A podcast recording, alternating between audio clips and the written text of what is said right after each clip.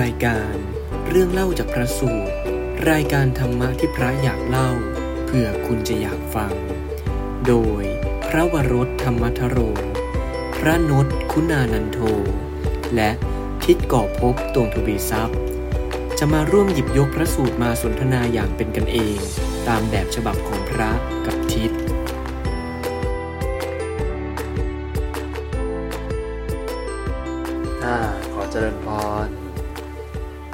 สการท่านลานมัสการครูบาอาจารย์ทุกท่านด้วยนะครับ แล้วก็นมัสการท่านนศครับครับนมัสการครับผมครับ แล้วก็เจริญพรที่จอนนี่โอ้สการท่านโมกับท่านนนท์ด้วยเจริญคพรับรเจริญพร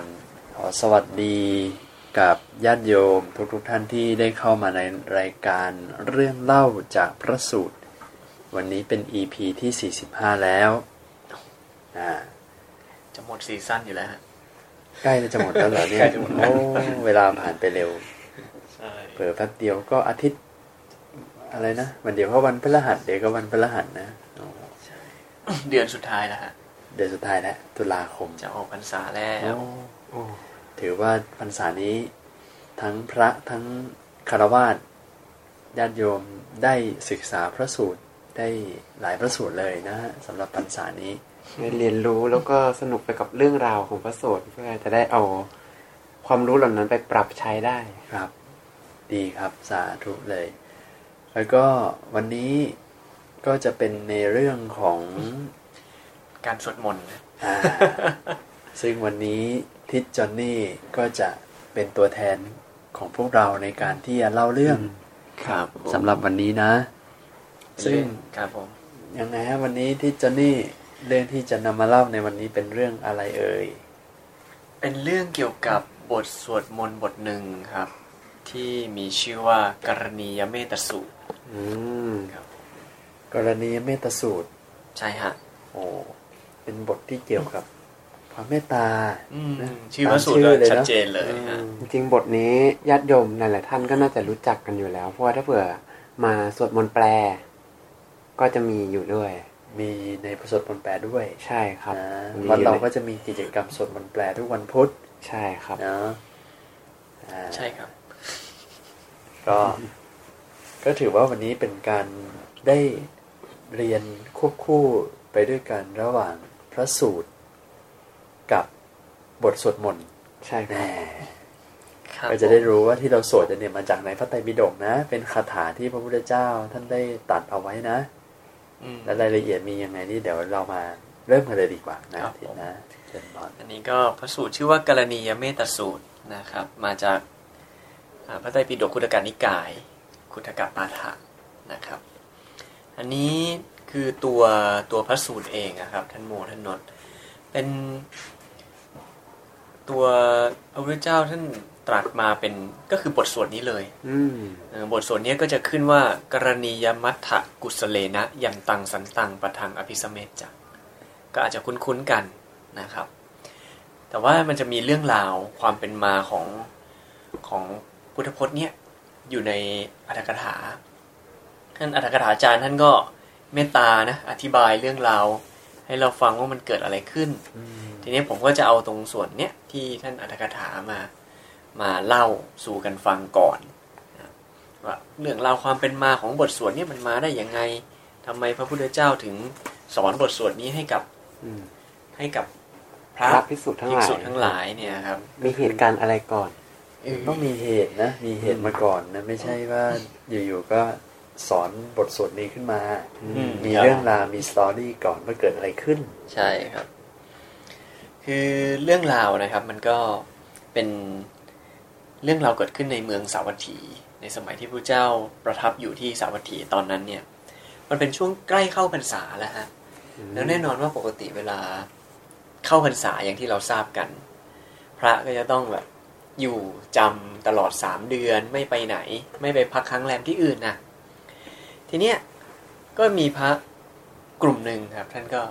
อยากจะเข้าไปจำพรรษาแล้วก็ปฏิบัติกรรมฐาน ก็ไปเรียนกรรมฐานมาจากพระพุทธเจ้าครับพระพุทธเจ้าท่านก็โอ้โหท่านก็อธิบายว่าสอนกรรมฐานให้กับพระทั้งหลายเนี่ย เยอะมาก เยอะเยมอะขหานาดศาลมหาศาลเลยนะ ใช่ครับเพราะพระก็มีมากรูป คือท่านพยายามที่จะแนะนำกรรมฐานให้ตรงกับจริตมของแต่ละคนของแต่ละคน ซึ่งเราอ่าอย่างหลักๆที่เราทราบมันก็มีจริตอยู่ทั้งหมด 6 แบบ 6 ประเภทอ่าจริตใช่หกอะอย่างหลักๆเลยก็สอนกรรมฐานให้ตรงกับจริตหกนี้ แต่ว่าก็จะมีบางท่านที่แบบจริตไม่ได้เป็นหกนี้เป๊ะๆอาจจะเป็นเป็นจแยริกตย่อยแยกผสมย่อยผสมกันอืมท่านครับก็สอนกรรมฐานให้ตรงกับจริตเหล่านั้นนะครับ โดยหลักๆแล้วนะฮะ ท่านก็สอนกรรมฐานอย่างเกี่ยวกับเรื่องของอสุภะบ้างนะเรื่องของอสุภะสำหรับคนที่เป็นราคะจริตอืมนะอสุภะก็การเพ่งมองศพใช่ไหมฮะอย่างที่สิ่งนี่ที่ไม่สวยงาม สิ่งของไม่สวยงามอืมอะอสุภะแปลว่าไม่สวยไม่งามครับอืมอ่าอย่างที่เนี่ยพระวัดยานจะเดินทางไปพรุ่งนี้พรุ่งนี้พอดีเลยอ่าอ่าโอ้ไปดูเขาผ่าศพเนอะครับ พระก็จะเดินทางไปพิจารณาอสุภะกัน ก็เป็นกรรมฐานอย่างหนึ่งสำหรับคนราคาจริต หรืออย่างเมตตากรรมฐานนะครับ เมตตาพรหมวิหารอย่างเงี้ยเมตตากรุณามุทิตาอุเบกขา ก็เป็นกรรมฐานสำหรับคนที่เป็นโทสะจริตได้อืมนะครับอ่ากรรมฐานอย่างเช่นในเรื่องของบรณานุสติ กรรมฐาน ก็เป็นไปสำหรับคนโมหะจริตอืมอย่างเงี้ยครับ แล้วก็สำหรับคนวิตกจริตนะฮะก็จะมีพวกอานาปานสติ หรือว่ากสินทั้งหลายอืมอย่างเงี้ยก็สำหรับคนที่เป็นวิตกจริต แล้วก็คนศรัทธาจริตนะครับท่านก็แนะนำในเรื่องของพุทธานุสติเป็นต้นนะฮะแล้วก็สุดท้ายสำหรับผู้ที่จริต ท่านก็แนะนำในเรื่องของจตุธาตุวัฏฐานกรรมฐาน พิจารณาธาตุพิจารณาธาตุทั้งสี่ใช่ไหมฮะดินน้ำลมไฟ ในเรื่องรายละเอียดปลีกย่อยว่าพิจารณายังไง ก็ถ้าท่านไหนสนใจเชิญฮะสงบสติอารมณ์เฮ้ยนะครับ ไม่รู้สอนไปหรือยัง ไม่ไม่เคยสอนเลยไม่เคยสอน ที่วัดยานก็มีกรรมฐานสอนกรรมฐานอยู่บ้างครับอ่าเรื่องสงบสติอารมณ์ที่ท่านโมเป็นผู้จัดโดยตรงอย่างนี้นะครับ อะมาเรื่องราวต่อครับ เนี่ยพอพระท่านก็เรียนกรรมฐานจากพระพุทธเจ้าเสร็จท่านก็เอาและออกเดินทาง มีใจแช่มชื่นเบิกบานจะไปปฏิบัติกรรมฐาน ทีเนี้ยท่านก็ต้องแสวงหาเสนาสนะที่เป็นสัปปายะครับครับเอ่อสัปปายะเนี่ย หมายถึงอะไรครับท่านนนท์ครับ พอจะอธิบายก็ให้ฟังหน่อยครับ เป็นที่ที่เหมาะสมลื่นลมน่าอยู่อืมควรแก่การอยู่อยู่แล้วสบาย อ่าครับ กิน ไม่ว่าจะเป็นการหาอาหารคือเครื่องใช้อะไรต่างๆ ผู้คนครับสัปปายะนี่เป็นที่สบายเป็นที่เกื้อกูล แล้วก็เป้าประสงค์ของความสัปปายะคือโฟกัสไปที่จิตสมาธิอืมให้จิตเกิดสมาธิ ให้จิตเกิดสมาธิใช่อ้าวละพระเหล่านี้ก็ไปเพื่อหาที่สัปปายะเหล่านั้นนะครับ ท่านก็ไปเจอสถานที่เนี่ยแบบโอ้โห มีภูเขามีหาดทรายเหมือนเป็นหาดทรายเนาะแล้วก็เป็นป่าเขียวขจีเลย แล้วก็มีแม่น้ำโอ้สวยงามครับสดชื่น เป็นที่ลมมณี เป็นที่ลมณีอืมครับเป็นที่ลมณีในถิ่นนั้นนะฮะท่านบอกว่าไปเจอแถวแถวๆใกล้ๆกับป่าหิมวัน หรือว่าหิมพานต์นั่นเอง นะครับนั่นเดียวกันเนอะในปัจจันตประเทศ ก็คือโหเป็นชนบทห่างชนบทไกลเลยไกลเลยครับ ทีนี้ฮะพระภิกษุเหล่านั้นก็พำนักอยู่คืนหนึ่งพำนักเสร็จตื่นขึ้นมาตอนเช้า ท่านก็ทำกิจของท่าน เสร็จเรียบร้อยท่านก็เดินไปบิณฑบาตในบ้านในหมู่บ้าน หมู่บ้านนั้นเป็นหมู่บ้านใหญ่ มีคนหนาแน่นมีคนทั้งมีความศรัทธาในพระภิกษุมากอืมในพระพุทธศาสนามาก แต่ว่าด้วยความที่เป็นปัจจันตชนบท ปัจจันตประเทศเนี่ย ถิ่นห่างไกล ก็เจอพระน้อยฮะอืมเอ่อเวลาเจอพระก็โอ้โหทุกคนแบบดีใจดีใจมากครับ ไปใส่บาตรไปอะไรอืมเสร็จแล้วก็เลยขอนิมนต์พระเหล่านั้นนะฮะให้อยู่จำพรรษาที่นี่ได้ไหมอืมปกติไม่มีพระนะไม่มีพอพระก็อยากให้อยู่ ใช่ครับ ญาติโยมเหล่านั้นก็เหมือนแบบ โอ้กุลีกุจอกันไป มีพระกี่รูป สร้างกุฏิมันเท่านั้นรูปเลยอืมมันใช้ถึงขนาดเขาว่าใช้คาว่าอ้อนวอนขอเลยนะแบบวอนใช่ขอครับให้แบบท่านช่วยอยู่แบบจำพรรษาที่นี่เถอะอืมเห็นแล้วเกิดปีติแบบโหหายากเหลือเกินพระใช่ครัดีบใจมาก อืม ก็เลยแบบไปสร้างกุฏิสร้างอะไรกัน พร้อมจัดหาที่พักแล้วก็เครื่องใช้ทุกอย่างใช่ไว้ดูแลครับผม ทีนี้พระท่านก็ ไม่ได้ยังไม่ได้ตอบรับอืมพระท่านยังไม่ได้ตอบรับท่านก็ผ่านไปคืนหนึ่ง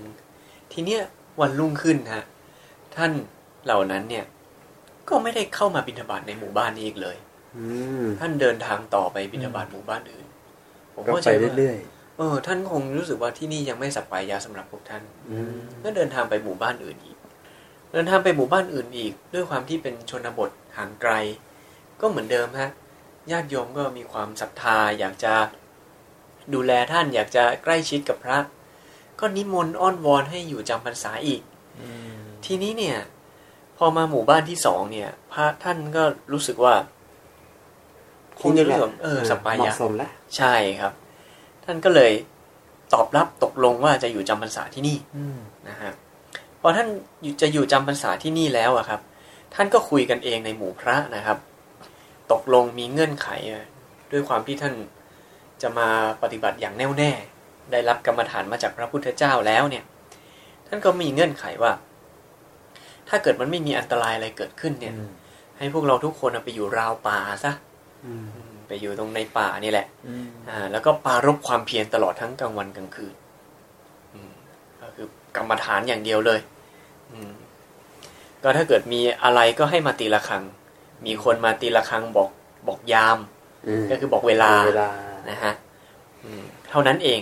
แล้วก็ให้เป็นผู้มากด้วยโยนิโสมนสิการใต้โคนไม้โอ้โหเอาจริงเอาจังใช่ครับ ทีนี้ฮะพอไปอยู่ในป่าแบบนั้นนะครับอ่าอย่างที่เราพอทราบกัน ว่าในสถานที่ต่างๆ ก็อาจจะมีเทวดาอยู่อาศัยอยู่นะครับ ในถิ่นนั้นเองก็มีเทวดาอาศัยอยู่ครับอืมอ่าเทวดาที่อาศัยอยู่ตามต้นไม้ ตามอา ดอกหญ้าอะไรดออกย่างหเงี้ยญ้าด้วยนะนะก็ก็เทวดาตัวเล็กเหรออ่าก็อาศัยอยู่ไม้ใบหญ้าทุกที่ใช่ครับ อาศัยอยู่เนี่ยลูกขมูลอะนะอ่าท่านก็เรียกว่าเป็นลูกขเทวดาอ่าอืมเป็นลูกขเทวดา เทวดาที่อยู่ใกล้ชิดมนุษย์ที่สุดแล้ว ใช่ครับ เนี่ยเวลาพระแต่ละท่านเนี่ยไปนั่งใต้ต้นไม้ต้นหนึ่ง และต้นนั้นมีลูกขเทวดา ท่านก็อยู่บนต้นไม้ไม่ได้ อยู่ในวิมานของท่านที่เป็นต้นไม้นั้นไม่ได้อะอืม ท่านก็ต้องลงมาฮะครับอืมลงมานั่งเหมือนแบบแสดงความเคารพอะแล้วก็เป็นเทวดาที่ให้ความเคารพกับพระภิกษุทั้งหลาย ในอัตถกถาท่านก็กล่าวถึงว่าด้วยเดชนะฮะด้วยเดชด้วยเดชแห่งศีลอืมอืมเดชของผู้มีศีลเนี่ย มันทำให้เทวดาแต่ละตนเนี่ยต้องลงมาแล้วถ้าเกิดเทวดาแบบเป็นครอบครัวใหญ่ มีลูกมีหลานก็ออกออกมาออกมาหมดเลยใช่ ขนกันออกมาหมดคนก็ออกมาหมดเลย ใช่ฮะอืมออกมาแล้วก็อยู่ตรงแถวนั้นแหละอยู่ห่างๆมองดูอืมท่านอธิบายบอกว่าเหมือนกับพระราชาครับ มาที่บ้านเราเออแล้วพระราชาก็เข้าไปนั่งในที่ของเจ้าบ้านอืมแล้วก็ทำอะไรไม่ได้ ก็ได้แต่ให้ท่านนั่งไปแล้วก็มองดูท่านว่ารอท่านออกไป เมื่อไหร่จะไป เราก็ไปทำตาปิบๆอยู่นอกบ้านใช่เออแล้วก็ต้อง ให้ท่านนั่งนะครับพระภิกษุเหล่านั้นท่านก็นั่งเจริญกรรมฐานของท่านไปมีทั้งวันด้วยนะ ใช่ครับปรารบความเพียรอย่างเด็ดเดี่ยวแน่วแน่มากใช่อ่าเขาบอกว่าเทวดานี่ก็คิดด้วยนะว่าเมื่อไหร่เนี่ยท่านจะไปนาทีนะใช่ครับมองจากไกลๆอะตอนแรกก็คงคิดว่าอ๋อคงอยู่ไม่นานหรอกเดี๋ยวก็คงไปใช่ฮะเปล่าเลยที่ไหนได้ท่านเล่นนั่งสมาธิเดินจงกรมทั้งวันทั้งคืน แล้วท่านกะจะอยู่สามเดือนนะอืมโอ้เทวดาก็รู้สึกแบบอืมทำยังไงดี ตอนแรกกะว่าอยู่วันสองวันมั้งครับแล้วเออท่านโหดูดูวิวิแววแล้วน่าจะนานๆถ้าจะจะจำพรรษาจำพที่รรนี่ษาแล้วแหละเออสัปปายามากเทวดาทำไงฮะนั่นสิครับ เออ เทวดาก็เลยเอ่อใช้วิธีฮะ เทวดาก็ต้องการไล่แล้วฮะหงุดหงิดแล้ว อืมโอ้ต้องไล่แล้วอย่างนี้ต้องไล่แล้วเราไม่มีบ้านไม่อยู่ได้แล้ว เทวดาทำอย่างนี้ครับ เนรมิตร่างกายตัวเอง ให้เป็นแบบเหมือนยักษ์อืมให้เห็นเป็นยักษ์น่ากลัวน่าเกลียดอ่าไปยืนอยู่ข้างๆยืนอยู่ข้างหน้าบ้าง อืมช่ไหมทำเสียงตอนกลางคืนเนี่ยทำเสียง แบบว่าน่ากลัวน่ากลัว เสียงผีอ่าอืมอ่าแล้วเวลาพระทำกรรมฐานนะท่านบำเพ็ญสมณธรรมในตอนกลางคืนอย่างเงี้ย ก็ได้ยินเสียงได้กลิ่นบ้างอย่างเงี้ยกลิ่นเหม็นเหม็นๆด้วยนะโอ้โหเออเนรได้มิตยินกลิ่นเสีเหม็ยงแล้วก็แบบ เห็นแบบเป็นเหม็นเน่าเป็นรูปยักษ์บ้าง มายืนอยู่ข้างหน้าอย่างเงี้ยร้อนเหมือนกันนะครับร้อนนายฮะแล้วอยู่ในป่าเปรี้ยวโอ้โหไม่ไหวฮะ คือท่านบอกว่า พระภิกษุเหล่านั้นน่ะ เกิดความแบบจิตใจกวัดแกว่งๆอืม ใจที่ประจรเต้นไม่เป็นจังหวะแล้วอืมได้ยินเสียงก็เกิดความรู้สึกกลัวขึ้นมาเออจากปกติจิตเป็นสมาธิตั้งมั่นในอารมณ์เดียวทำไม่ได้แล้วเดี๋ยวก็ระแวง เดี๋ยวก็กลัวเดี๋ยวก็อะไรอย่างเงี้ยจิตไม่มั่นคงแล้ว อืม จิตไม่มีเป็นอารมณ์เดียวแล้วฮะพอจิตไม่เป็นอารมณ์เดียวเกิดความกลัวอยู่บ่อย ๆ อย่างเงี้ยครับเลยการที่ท่านเจริญสมณธรรมกรรมฐานตลอดทั้งวันทั้งคืนน่ะ คือท่านไม่ได้พักนะอืมเวลาจิตเป็นสมาธิมันเหมือนแบบ พักไปในตัวพักไปในตัวแล้วก็อืมทำไปอืมท่านไม่ได้พัก จากปกติผิวพรรณท่านผ่องใสอะกลายเป็นสิวผิวพรรณก็ค่อย ๆ เศร้าหมองลง เศร้าหมองลงเอ่อเริ่มกินไม่ได้ นอนไม่หลับแล้วตอนเนี้ย กินก็ไม่ลงกลัวอยู่ตลอดเวลาใช่ไหมฮะอืมเกิดความระแวงอยู่ตลอด แต่ว่าพระเหล่านั้นน่ะ ท่านก็ เห็นคงจะเห็นว่ามันไม่ได้เป็นความเป็นความอันตรายอะไร ครับ เออ ท่านก็ไม่ไม่บอกกันเรื่องนี้ คือโดนกันหมดอะ แต่ไม่พูดกัน อืมอืมคือเก็บไว้อืมแต่ละองค์ก็เก็บกันอืมโอ้ใช่แต่ฮะถ้าบอกว่าพระนี่แบบโดนหลอกจนแบบเป็นแบบผอมเหลืองเลยนะ ตัวเหลืองเลยอะใช่ผิวเหลืองไปหมดเลยอะแล้วก็ถูกกลิ่นเหม็นเนี่ย บีบคั้นจนแบบเกิดเป็นโรคปวดหัวกัน หนักมากอะอืมแต่แต่ตรงที่แต่ละองค์ไม่ยอมบอกเรื่องนี้ซึ่งกันและกันเก็บ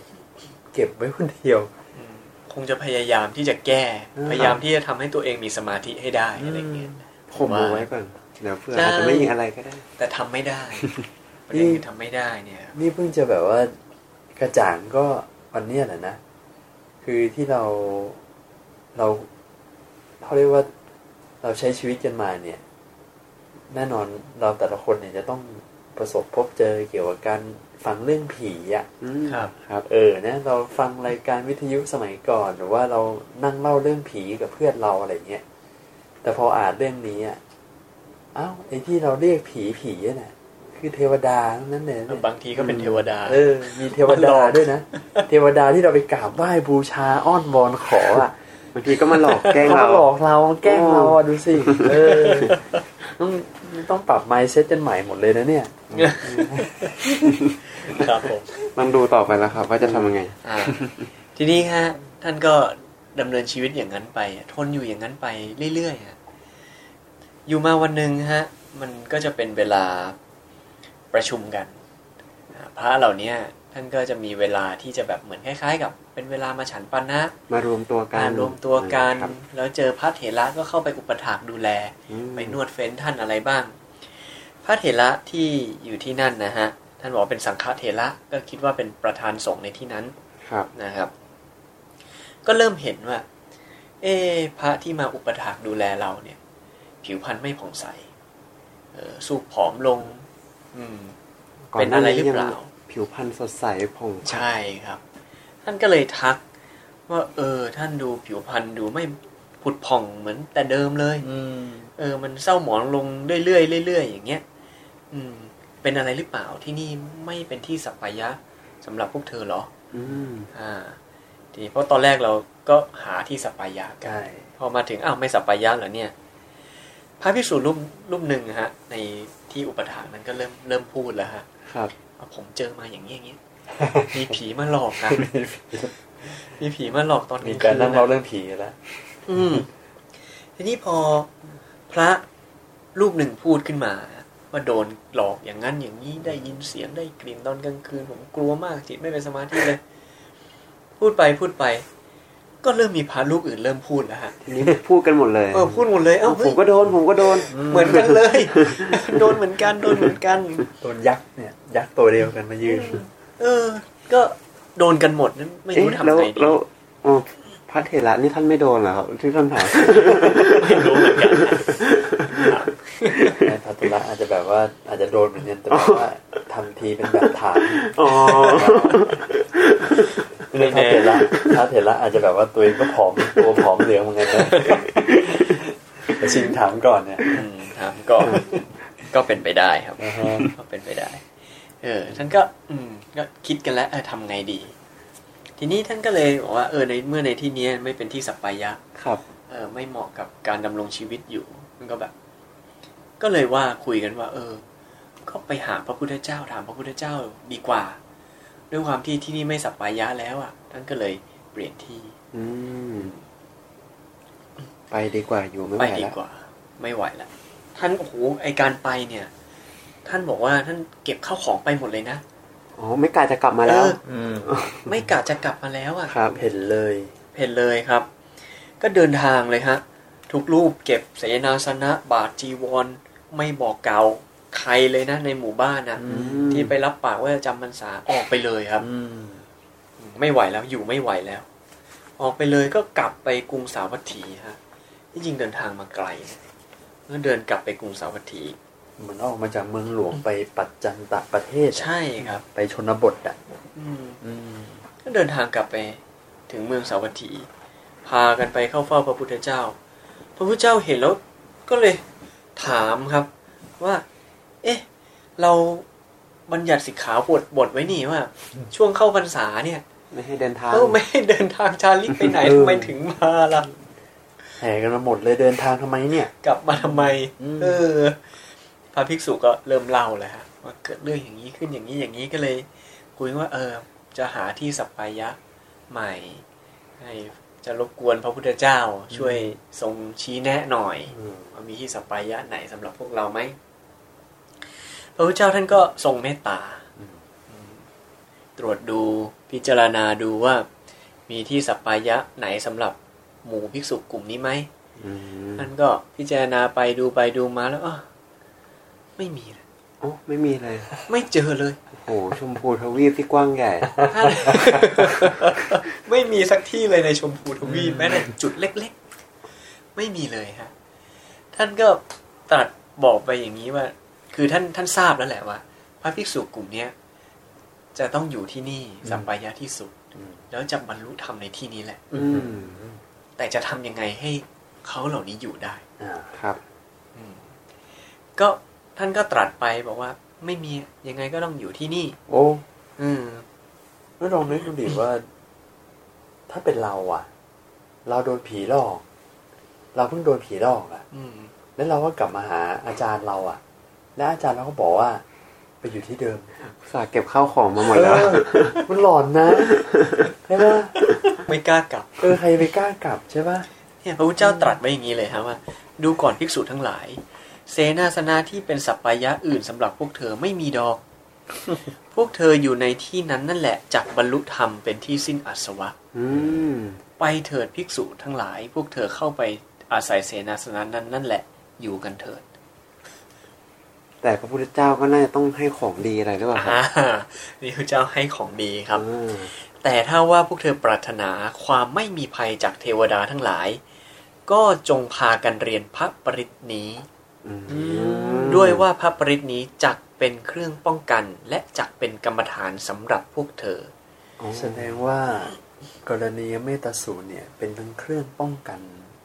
ครับการที่เทวดาหลอกผี และเป็นกรรมฐานสำหรับพวกเธอ อ่า เป็นกรรมฐาโอ้นโหด้วย นี่นี่คือไฮไลท์สำคัญเลยนะนี่คือกรรมฐานของพวกเธออ่าครับสำหรับคที่นี้เลยนะ ใช่ครับ ซึ่งคำว่าพระปริตเนี่ย หรือพระปริตเนี่ย ความหมายของมันก็คือการรักษาการป้องกันอยู่แล้วอืมอืมครับสวดพระปริตเนี่ยเนาะครับผมความหมายป้องกันภัยเป็นอย่างนี้รักษา นะฮะอ่าพระเจ้าก็เลยตรัสพระสูตรนี้ กรณียเมตสูตรต รัสขึ้นมา อันนี้แบบคือจากที่พระพุทธเจ้าได้ตรัดบอกกับพิสูจน์เนี่ยดู ก็ make sense มากแหละที่พระพิสุเราท่านกลุ่มนี้จึงยอมไปตามที่พระพุทธเจ้าว่า ใช่ครับ เพราะว่าอะไรเพราะว่าพระพุทธเจ้าเป็นคนตัดเองว่าพวกเธอกลับไปอยู่ที่เดิมเนี่ยแหละ จักบรรลุธรรมที่สิ้นอาสวะใช่ครับและครับและด้วยความที่พิสูจกลุ่มนี้เนี่ยเอาจริงเอาจังอยู่แล้วด้วย ต้องการมรรคผลอยู่ใชแล้ว่เพราะฉะนั้นเลยเลยกลับไปแน่นอนครับนะผมอืมใช่ฮะที่พระเจ้าก็เลยตรัสสอนพระสูตรนี้ขึ้นมากรณียเมตสูตรนะครับกรณียมัตถกุสเลนยันตังสันตังประทานอภิสเมจจักก็สอนพระสูตรนี้ สอนบทบทนี้ให้ไป หลังจากที่สอนสอนเสร็จเนี่ยท่านก็ตรัสกับภิกษุทั้งหลายว่าไปเถิดภิกษุทั้งหลาย พวกเธอจงไปอยู่ราวป่านั้นนั่นแหละอืมจงเคาะระฆังในวันธรรมสวนะอืมวันธรรมสวนะก็คือวันแสดงธรรมอ่าครับคุยกันอ่าท่านบอกว่าเป็นแปดวันต่อเดือนนะฮะเออแปดวันต่อเดือนคงไม่ใช่เฉพาะวันพระแหละเพราะเดือนหนึ่งวันพระน่าจะมีประมาณสี่วันอืมอืมท่านบอกให้ให้ให้ทำวันธรรมสวนะเนี่ยแปดวันต่อเดือนอืม แล้วจงสวดพระสูตรนี้เห็นไหมฮะจงสวดพระสูตรนี้ จงทำธรรมกถากล่าวธรรม สนทนาธรรม อนุโมทนากันนะฮะจงซ่องเสพเจริญทำให้มากซึ่งกรรมฐานนี้นี่แหละ พวกอมนุษย์แม้เหล่านั้นจักไม่แสดงอารมณ์น่าสะพึงกลัวนั้นจักเป็นผู้หวังดีหวังประโยชน์แก่พวกเธอแน่แท้ อืม ท่านบอกให้สวด ซึ่งคำว่าสวดเนี่ยมันคือคำว่าสาธยายครับอืมคือสาธยายสาธวสาธยายบทเนี่ยแหละ พระสูตรนี้นะครับ แสดงกล่าวธรรมสนทนาธรรม อนุโมทนาจงซ่องเสพสิ่งอะไรคำว่าซ่องเสพนี่หมายถึงว่าทำให้มากอืมทำให้คุ้นชินทำให้เป็นชีวิตจิตใจไปเลยหมกมุ่นกับมันเลยเออ เป็นเนื้อเป็นตัวซะอืมภิกษุเหล่านั้นนะครับ รับคำ ของพระพุทธเจ้าแล้วก็ลุกจากอาสนะทำประทักษิณทำความเคารพเสร็จแล้วก็เดินทางสู่ราวป่านั้นตาม แล้วทำตามที่ทรงสอนทุกประการเลยครับอืมก็สาธยายสวดพระสูตร แสดงธรรม สนทนาธรรมอนุโมทนากันอยู่อย่างเงี้ยจเจริญทำให้มากซึ่งกรรมฐานนี้นะครับท่านบอกว่ากรณียเมตตาสูตรนี่เป็นกรรมฐานของท่านเลยนะฮะทำอย่างนั้นทุกประการเลย ผลลัพธ์ที่เกิดขึ้นเป็นยังไงรู้ไหมฮะ เป็นไงครับ รู้อยู่แล้วล่ะฮะอ่านมาแล้ว เทวดาครับ เทวดาในถิ่นนั้นเนี่ย เกิดความปีติโสมนัสขึ้นครับโอ้อ่าเทวดามีความสุข ใช่ครับเพราะทำอย่างนี้แล้วเทวดามีความสุข เทวดาคิดอย่างนี้ครับว่าพระคุณเจ้าทั้งหลายอะ ช่างเป็นผู้ที่หวังดีหวังประโยชน์แก่พวกเราอืมเออ ท่านพระเหล่าเนี้ยหวังดีกับเรานะอืมทำประโยชน์ให้กับเรานะ ไม่ได้มาสร้างความเดือดร้อนนะ เออ ไม่ได้มาสร้างความเดือดตร้ออนนแรกนะเป็นทุกข์นะเทวดาอืเนี่ยมก็เลยเทวดาเหล่านั้นก็ พากันเก็บกวาดอาสนะให้จัดแจงน้ำร้อนน้ำฉันให้ เออบอกมามีนวดเท้านวดหลังให้ด้วยนะ เออ มาอารักขาให้ จัดจัดวางอารักขาให้เออ ให้กับกลุ่มพระสร้างความปลอดภัยให้เลย โอ้โห เท่มากเลยนะสุดยอดมีมีเทวดา มีเทวดาเป็นเป็นบอดี้การ์ดอะครับเท่มากเลยนะ ใช่ครับ ภิกษุเหล่านั้นนะครับ ก็พากันเจริญเมตตาทำเมตตานั้นให้เป็นบาดฐาน แล้วก็เริ่มวิปัสสนาอืมอ่าเพราะว่าเมตตาเนี่ยมันเป็นในฝั่งของสมถะครับใช่ไหมฮะฝั่งของสมถะทำเมตตาให้เป็นฐานเสร็จแล้วก็เข้าสู่วิปัสสนา บรรลุเป็นพระอรหันต์ครับอืมภายในช่วงพรรษานั้นนั่นเองทุกรูปเลยนะฮะอ๋ออืมสุดยอดครับ ผมบรรลุหมดเลย ใช่ครับโอ้มันเป็นการวัดใจเลยนะว่าการถ้าใครแบบกัดฟันมาตามที่พระพุทธเจ้าบอกนี้ก็ได้บรรลุจริงๆเนี่ยอืมใช่ครับใครที่แบบว่าใจไม่สู้ก็อดเลยนะ ใช่ครับใช่มันเป็นการวัดใจเลยอะ ตรงนี้ก็มีจุดน่าสังเกตนะครับครับ ว่าการสวดบทกรณีเมตสูตรเนี่ย จริงๆ ถ้าญาติโยมหลายๆท่าน ถ้าเคยได้ยินเรื่องราวของบทนี้มาก็จะทราบว่าผู้ที่สวดบทนี้แล้วจะเป็นที่รักของเทวดาและอมนุษย์ทั้งหลาย ทั้งหลาย แล้วทีนี้เวลาเราสวดเนี่ยครับ แค่เราสวดเฉยๆเนี่ย จะเป็นที่รักได้ไหมจริงๆยังไม่พอนะครับ เราต้องรู้ความหมายแล้วก็เอาความหมายนั้นนะเอาไปประพฤติเอาไปปฏิบัติด้วยอ๋ออืม คือต้องมีการปฏิบัติ ใช่ครับ อืม รู้ความหมายและปฏิบัติ ใช่ครับนี่อืมครับผมอันนี้ความหมายเป็นยังไงครับ ความหมายเป็นนี้ ความหมายของของขขอองงบทสวดบทสวดนี้ใช่ไหมคครัรับบครับผมอันนี้กำลังจะเข้าเรื่องความหมายของบทสวดแล้วอ่า อ่าอ่าก็มาดูบทสวดกัน คือ ตัวพระสูตรเองอะครับ ก็อ่าตัวอัตถกถาที่อธิบายเล่าเรื่องอะเนื้อเรื่องจะจบประมาณนี้อืมนะครับ ก็มีในเรื่องของบทสวดนี่แหละ ที่ที่เราสวดสวดกันว่าเออการสวดเนี่ยมันทำให้อ่า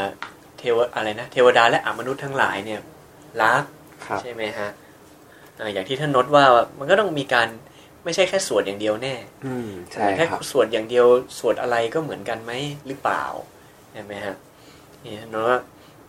ก็เลยมาว่าต้องเข้าใจใช่คบรู้ด้วยแล้วก็ปฏิบัติตามใช่นะฮะนี่เราก็มาดูกันฮะว่าไอตัวกรณียเมตสูตรเนี่ย มันมีความหมายอย่างไร ทีเนี้ยผมจะขอโอกาสว่าอืมคำแปลเนี่ย ผมจะอ้างอิงหยิบยกมาจากหนังสือสวดมนต์ฉบับชาวบ้าน ครับ ที่วัดยานแจกกันเนี่ยครับอืมเป็นอ่า ขอดูนิดหนึ่งนะนะครับ ก็เป็นหนังสือสวดมนต์แล้วก็มีส่วนของคำแปลนะครับ ของหลวงพ่อเรานี่เอง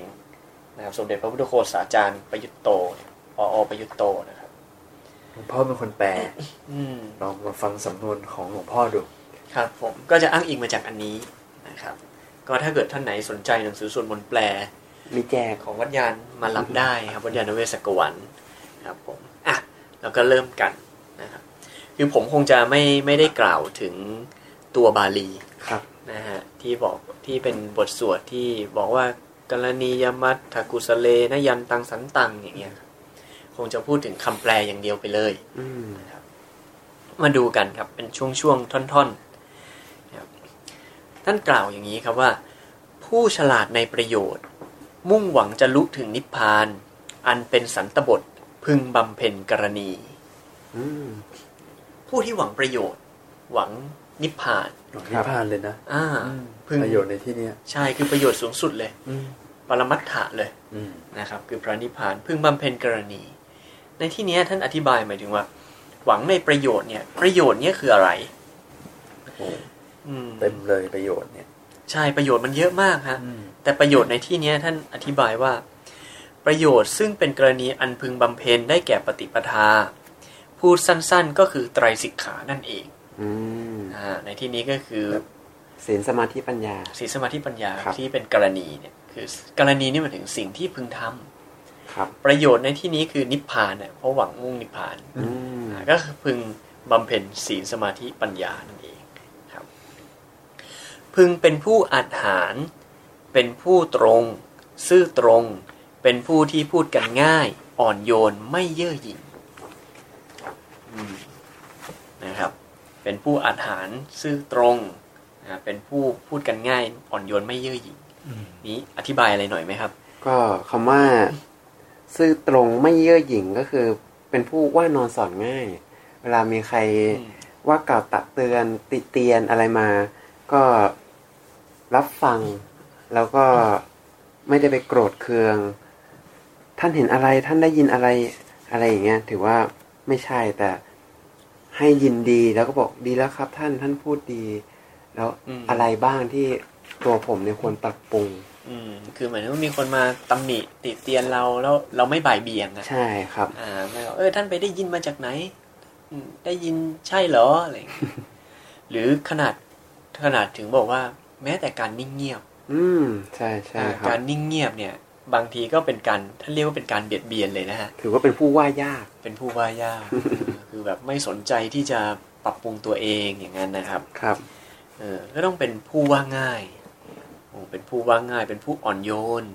ไม่เย่อหยิ่งนะครับอันนี้อันต่อมานะครับ ท่านว่า พึงเป็นผู้สันโดษเลี้ยงง่าย มีกิจน้อยคล่องตัว อืมสันโดษคืออะไรครับเนี่ยนี่ก็ มีความหมายนะครับ หลวงพ่อก็ได้เขียนไว้เหมือนกันในพจนานุกรม ฉบับประมวลธรรมอ่าครับอ่าครับสันโดษหลวงพ่อบอกว่ามีอยู่สามอย่าง ครับหนึ่งยินดีตามที่ได้ยินดีตามที่ได้ เวลาได้อะไรมาสิ่งของไม่ว่าจะดีหรือไม่ดี ถ้ามีคนให้มาเราก็ยินดีอืมไม่ได้ไปเดือดร้อนว่าโอ้เราได้ของไม่ดีอืมครับสองยินดีตามกำลัง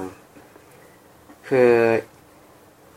รู้ประมาณว่าร่างกายของเราเนี่ยต้องการอะไรใช้สอยได้แค่ไหน ก็ไม่ได้ไม่ได้ไปใช้หรือรับมาเกินกำลัง ถ้าสิ่งสิ่งไหนที่มันได้มามากไปก็สละไปบ้างอืมครับ แล้วก็ยินดีตามสมควรครับ คือ รู้ว่าสิ่งไหนเนี่ย เหมาะสมกับภาวะฐานะแนวทางในการใช้ชีวิตของเรา รู้ว่าจุดมุ่งหมายของเราเนี่ยคืออะไร โดยเฉพาะอย่างยิ่งถ้าเป็นพระเนี่ยครับ ก็ต้องรู้ว่าอะไรควรรับอะไรไม่ควรรับอืมควรรับแค่ปัจจัยสี่ที่พอพอกินพอใช้สำหรับสมณะใช่ครับ ซึ่งทั้งสามอย่างเนี่ยก็เอาไปใช้กับปัจจัยสี่สี่อย่างก็คือ อาหารยาอ่า ที่อยู่ แล้วก็เครื่องเครื่องนุ่งห่ม ก็รวมกันก็เลยเป็นสันโดษสามหรือสันโดษสิบสองอืมก็คือสามคูณกับปัจจัยสี่เป็นสิบสองก็นั่นเอคืองสันโดษในจีวรสามอย่าง ใช่ครับสันโดษสามอย่างในจีวร สันโดษสามอย่างในบิณฑบาตเป็นทบาทอาหาร สันโดษสามอย่างในเสนาสนะที่อยู่อาศัยแล้วสันโดษสามอย่างในเภสัชใช่ก็เลยเป็นครับสิบสองเลย ใช่สามสามสามสามครับ ก็เป็นสันโดษสามประการครับนี่คือเป็นผู้พึงเป็นผู้สันโดษอืมแล้วพึงเป็นผู้เลี้ยงง่ายแล้วครับ ก็เวลามีญาติโยมมา อันนี้โดยเฉพาะในกรณีที่เป็นพระนะครับอ่าไม่เรื่องมาก ไม่เรื่องมาก อ่า ได้บินทบาทอะไรมาก็ ก็ใช้ตามนั้น แล้วก็เวลาไม่ได้อยากได้อะไรที่เขาไม่ได้ให้ไปขวนขวาย เพื่อที่จะอยากได้มาอืมอือืมมคือถ้าอธิบายเพิ่มให้เห็นภาพเนี่ย ก็จะอธิบายตัวอย่างของพิสุที่เลี้ยงยาก อืมครับ คือเวลาเลี้ยงยากเนี่ย โยมเขาเวลาอะถวายอาหารมาให้เนี่ยพระรูปนั้นเนี่ยที่เลี้ยงยากเนี่ย ก็ชักสีหน้าอืมแบบแสดงออกทางสีหน้าเลยแล้วก็พูดว่าแบบอะไรอะ ให้อะไรอะ ให้อะไรมาเอเนี่อยให้อะไรมาเนี่ยคือแบบมีการติเตียนด้วยสีหน้าติเตียนด้วยคำพูดคำจา อืมเนาะแล้วก็แบบคือบ่นน่ะบ่นเลยครับไอ้อย่างเนี้ยไม่ได้เลย ถือว่าเป็นพิสุผู้เลี้ยงยาก คือคนเวลาเขาเห็นเนี่ยเขาก็จะแบบว่าโพลธนากันว่าเนี่ยพี่พระรูปนั้นเนี่ยเลี้ยงยากนะให้ข้าวให้กับข้าวอะไรไปก็บ่นชักสีหน้าไม่พอใจนี่โอ้โหเสียศรัทธาเลยใช่นะใช่เสียศรัทธาไทยเลยนะ เล่นใหญ่ครับท่านก็บอกเลยนะครับ ว่าถ้าเป็นผู้ที่เลี้ยงง่ายคือ ไม่ว่าได้ของอะไรมาเนี่ยปอนแค่ไหนอืมหรือปนนี่แค่ไหน ก็ต้องทำหน้า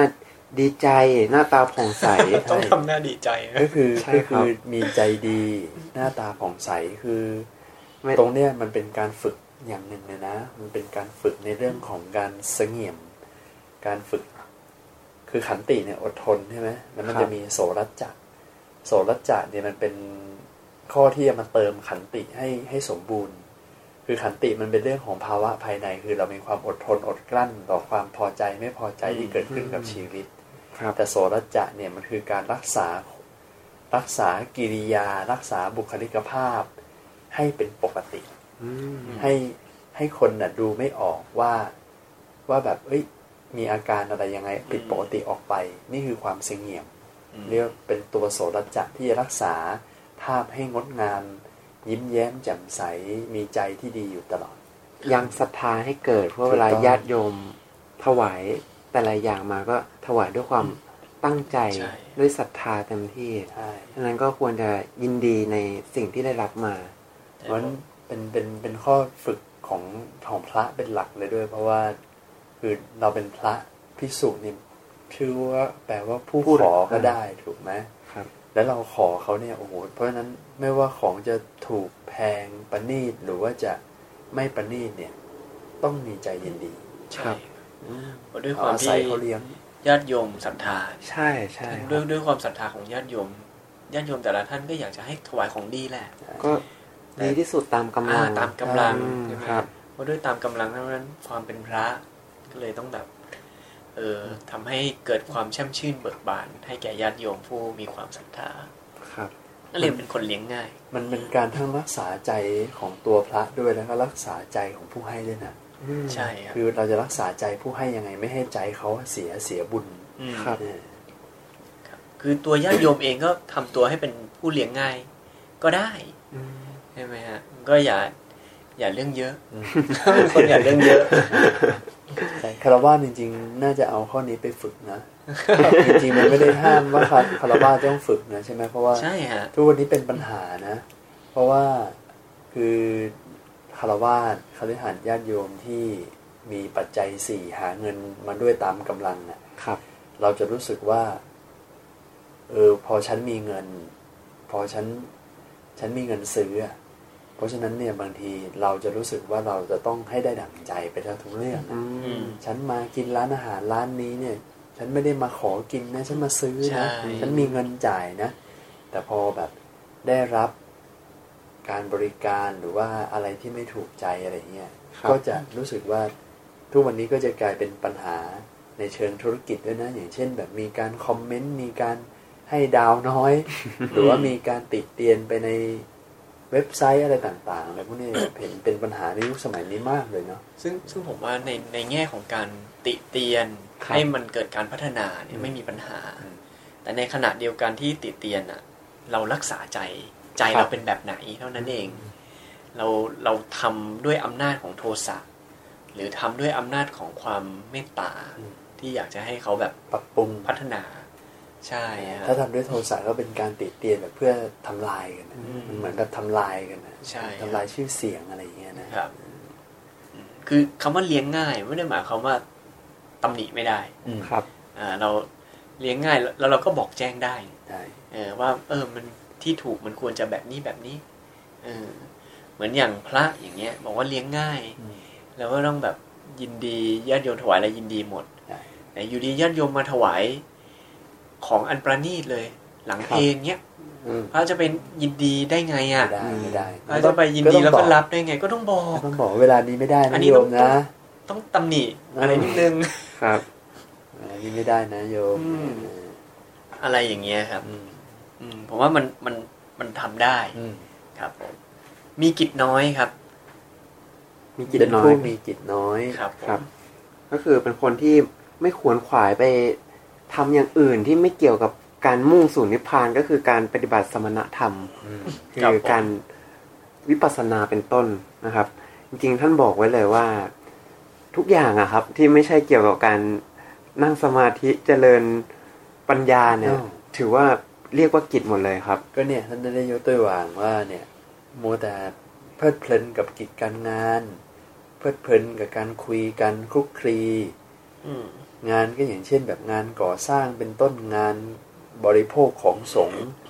งานสั่งสอนสามเณรและคนวัดทั่วทั้งวิหารทั่วทั้งวัดอะไรเงี้ยอืมคือวันๆเอาแต่ทำอะไรพวกเนี้ยทั้งวี่ทั้งวันน่ะจนแบบไม่นั่งสมาธิเดินจงกรมเจริญวิปัสสนาครับ ครับ คือคือตัวงานมีมันก็ต้องมีผู้ทำแหละมีได้อืมนะอ่ามีมีได้แหละ แต่ถ้าแบบทำทั้งวี่ทั้งวันก็ไม่ไหวนะเออ คืออันเนี้ยคือท่านก็ตรัสพุ่งถือว่าผู้มุ่งหวัง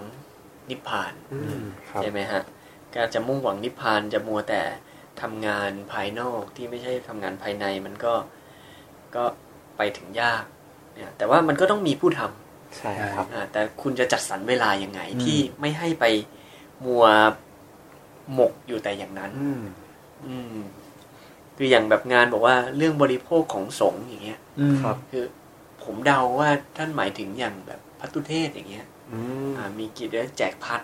ครับอ่าเรื่องอาหารการกินอย่างเงี้ยอืมคือในเมื่อมันมีมันก็ต้องมีคนจัดการถูกต้องแหละมันมีคนจัดการ แต่ว่าถ้าจะจัดการยังไงให้ไม่เบียดเบียนเวลาท่านมากตัวท่านเองใช่ฮะให้ท่านมีเวลาจัดสรรอะไรหน่อยอย่างเงี้ยครับผม ซึ่งในเรื่องเนี้ยอ่ามันก็มีอย่างอย่างอย่างพระอานนท์ อย่างเงี้ยอืมท่านก็ดูแลเป็นพุทธอุปถาพุทธเจ้าอืมครับ จนท่านก็อาจจะไม่ได้มีเวลามากเพราะว่าพระเจ้าก็โอ้โหมีญาติโยมมาเยอะอ่าพระเจ้าแสดงทำอะไรพระนุนก็ต้องทราบอืมใช่อ่าถ้าพระอานนท์ไม่ได้ไปฟังพระเจ้าต้องรู้เรื่ต้อองงกลับมาเล่าเล่าให้โอ้ฟังโหแล้วรับภาระเยอะเหมือนกันนะใช่ต้ฮะองดูฟังแลพระเจ้าต้องไปใช่ฟังสิ่งที่พระเจ้าตรัสสอนญาติโยมอยู่ตลอดอย่างเงี้ยโอ้เวลาท่านอาจจะมีไม่มากอืมนั่นก็เลยได้เป็น โสดาบันจนกระทั่งอ่าพระพุทธเจ้าทรงปรินิพพาน ใช่ฮะถึงอย่างได้อย่างพระสารีบุตรอย่างเงี้ยท่านเป็นพระอรหันต์แล้วแหละครับท่านระลึกถึงพระอานนท์อย่างเงี้ยที่ที่ทำงานทำกิจอุปถากพุทธเจ้าไม่ได้มามาปฏิบัติมาก อืมครับ พระสารีบุตรคิดอย่างนี้ครับคิดขอบคุณพระอานนท์นะครับอืมอืมคิดขอบคุณพระอานนท์ว่า การที่พระอานนท์มาดูแลกิจเนี้ยเป็นพุทธอุปถาก ทำให้ตัวพระสารีบุตรเองอะ ไม่ต้องทำการขวนขวายมากในกิจเหล่านี้อืมครับเออท่านก็ไปทำกิจของท่านได้ ไม่ต้องขวนขวายมากขอบคุณพระอานนท์อืมากมอย่างเงี้ย อืมอย่างว่า บุคคลผู้ทำกิจอืมจัดแจงเรื่องต่างๆ มันก็ก็ควรเราเราก็ควรอนุโมทนาท่านเหล่านั้น ไม่ได้หมายความว่าอุ้ยท่านไม่ยอมทำนั่นทำนี่อะไรอย่างนี้ใช่ไหม อืม ท่านมัวแต่อะไรอย่างนี้ ก็เลยกลับมาว่า เออ ก็อนุโมทนาท่านขอบคุณท่าน แล้วตัวท่านเหล่านั้นเองก็อาจจะต้องจัดสรรเวลาในชีวิตของท่าน ซึ่งถ้าท่านจัดสรรได้ก็น่าอนุโมทนายิ่งขึ้นไปอีกอืมใช่ได้ช่วยเกื้อกูลใช่ผู้อื่นด้วยครับ ครับ ผมครับมีกิจน้อย มีความคล่องตัวฮะอืมคล่องตัวในนี้ก็หมายถึง เบาเป็นผู้มีบริขารน้อยอืมจริง ๆ พระเราเนี่ย จะมีสิ่งที่ใช้สอยหลัก ๆ ก็เพียงแค่บริขารแปดใช่ไหมครับ ก็คราวที่แล้วก็มีที่เราลืมไปใช่ว่ามีอะไรอ่าก็เหมือนเดิมครับ มีเหมือนเดิมมีอะไรบ้างทวนเรามาทวนกันจีวรอ่าจีวรอ่าสังฆสัติงฆติสบงสบงบาท บาตรเข็มเย็บผ้าเก็บเย็บผ้า มีโกนหนวดครับที่กรองน้ำที่กรองน้ำแล้วก็ อะไรครับประคตเอวอ่าประคตเอวแปดแล้วครับอ่าวันนี้ไม่ต้องใช้ความช่วยเหลือแปดอย่างคือพระเนี่ยบริขารน้อยเวลาเดินทางไปไหนสะดวก อืมท่านว่าเหมือนเป็นนกครับ มีมีแต่รถติดมีปีปีกกอ่าบินไป พร้อมบินจาริกไปเรื่อยๆ ตรงไหนเป็นที่สัปปายะท่านก็เดินทางไป ไม่ต้องยึดติดกับ สถานที่ใดสถานที่หนึ่งทำให้เกิดความหวงแหน ความคล่องตัวนี่คารวาสทำได้ไหมฮะทำได้ไหมครับ ได้สิแต่คารวาสแบบว่าโอ้โหของเยอะอะอ๋อกระเป๋าเยอะใช่ไหมกระเป๋าโอ้รองเท้านี่โอ้โหวางเรียงเป็นเวตับลาเลยคารวานไปที่ไปเที่ยวต่างประเทศอะอืมจริงๆเวลาไปนี่ขนบ้านก็ไปก็ ก็ขนกระเป๋าเสื้อผ้าไปปกติใช่ไหมครับไม่แต่ไม่ไม่ปกติคารวาสแต่คารวาสต้องขนกระเป๋าลายใบหน่อยหลาย ๆ ใบที่เป็นกระเป๋าเปล่าๆไปด้วยบอกว่าเพื่อเพื่อเอาไว้ขากลับขนกลับมาเออคือคืเวลาไปช้อปปิ้งเออใช่ฮะอืมอย่างนี้คือมันกลายเป็นว่ามีของติดพันตัวเองเยอะอืมครับเวลาจะไปไหนแบบโอ้โหเราจะทิ้งบ้านไปทีอะไม่มีคนอยู่บ้านอะต้องห่วงห่วงอืมคระรับแวงกลัวอย่างเงี้ยอืม เป็นปริโภทอะแต่แบบโอ้เราบอกโอ้เราจะไปเข้ากรรมฐานสักสิบวัน จิตใจก็กระสับกระส่ายเลยบ้านจะเป็นยังไงนะใช่เลืขออกงไอ้เรานั้นกระเป๋า แบรนด์เนมเราโอ้โหขโมยขึ้นบ้านนะเนี่ยไฟแก๊สปิดได้ยังโอ้อืมเป็นปริโภททั้งนั้นครับ ก็เลยเกิดความไม่คล่องตัว แต่ถ้าเกิดคนที่แบบไปแล้วก็แบบเออวางใจได้ ไม่เกิดปริโภทก็อาจจะ มีความคล่องตัวเนอะอืมใช่ครับเออแต่คือความติดในวัตถุเหล่านี้มันเลยทำให้ยึดมั่นในสิ่งเหล่านี้ทำให้เกิดความคล่องตัวต่ำน้อยฮะเวลาจะไปหาที่สัปปายะเออเราก็อยากไปกรรมฐานนะ แต่เราก็เป็นห่วงเหลือเกินเออก็เลยเกิดความคล่องตัวน้อยครับ ครับผม อ่า ต่อไปนะครับ ในบทสวดกรณียเมตสูตรนะครับพึงมีอินทรีย์สงบ มีปัญญาครองตน ไม่ขนอง ไม่ติดในตระกูลทั้งหลายครับอ่ามีอินทรีย์สงบครับว่าชัดเจนอินทรีย์สังวรครับรู้จักควบคุมตาหูจมูกลิ้นกายครับตามหูลิ้นกายนะครับไม่เป็นไปตามตามใจอยาก อืมครับคอยควบคุมมีปัญญาครองตนนะครับ คอยพิจารณาด้วยปัญญาอยู่เสมอใช่ไหมอะไรที่ดีก็ควรเสพอะไรที่ไม่ดีก็หลีกเลี่ยงอ่า แต่ถ้าจำเป็นก็อย่าไปหมกมุ่นกับมันมาก อืมครับ อันนี้พูดถึงเรื่องนี้เนี่ยเหมือน เหมือนคำสอนที่พระพุทธเจ้าตรัสสอนพระเกี่ยวกับการเจอผู้หญิงอ่าครับ ใช่ครับบอกว่าภิกษุไม่เป็นไปได้ก็คือไม่ไม่เจอเลยอืมไม่พบแต่ถ้าเจอจำเป็นต้องเจอ ถ้าจะเป็นต้องเจอก็อย่าพูดอ่าครับอย่าคุยเอออย่าคุย อย่ามองมั้งฮะอย่า ถ้าจำเป็นต้องเจอมองก่อนอย่ามองครับถ้าจำเป็นต้องมองก็อย่าพูด อย่าคุย ถ้าจำเป็นต้องคุย ก็คุยให้น้อยอ่าคุยให้น้อยครับแล้วก็แบบอ่ามีสติให้มากอืมอย่างเงี้ยนะครับถ้าเลี่ยงไม่ได้ก็รักษาใจ ใช่ครับ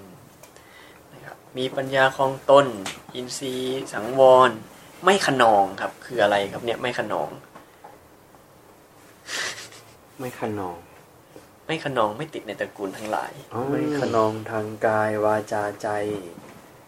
ก็คือไม่ทำในสิ่งที่ไม่สมควรทางกายอืมให้เป็นผู้สำรวมให้สำรวมนะแสดงกิริยาท่าทางที่ไม่ไม่งดงาม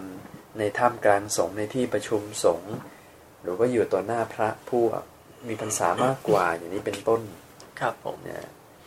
แล้วก็ไม่เปล่งวาจาที่ไม่สมควรในสงฆ์ในคณะบุคคลละแวกบ้านอืม นะก็คืออย่างเช่นแบบถ้าเกิดมีญาติโยมมาถามปัญหาเนี่ยคพรัระบถ้าอยู่กับพระผู้ใหญ่เนี่ยต้องถ้าไม่ขอขอโอกาสต้องขอโอกาสอ่าก่อนครับที่จะตอบคำถามอย่างนี้คืเป็อนต้รู้นรู้จักกาลเทศะต้องขอโอกาสในการแสดงธรรมขอโอกาสในการตอบคำถาม เวลามีโยมเขา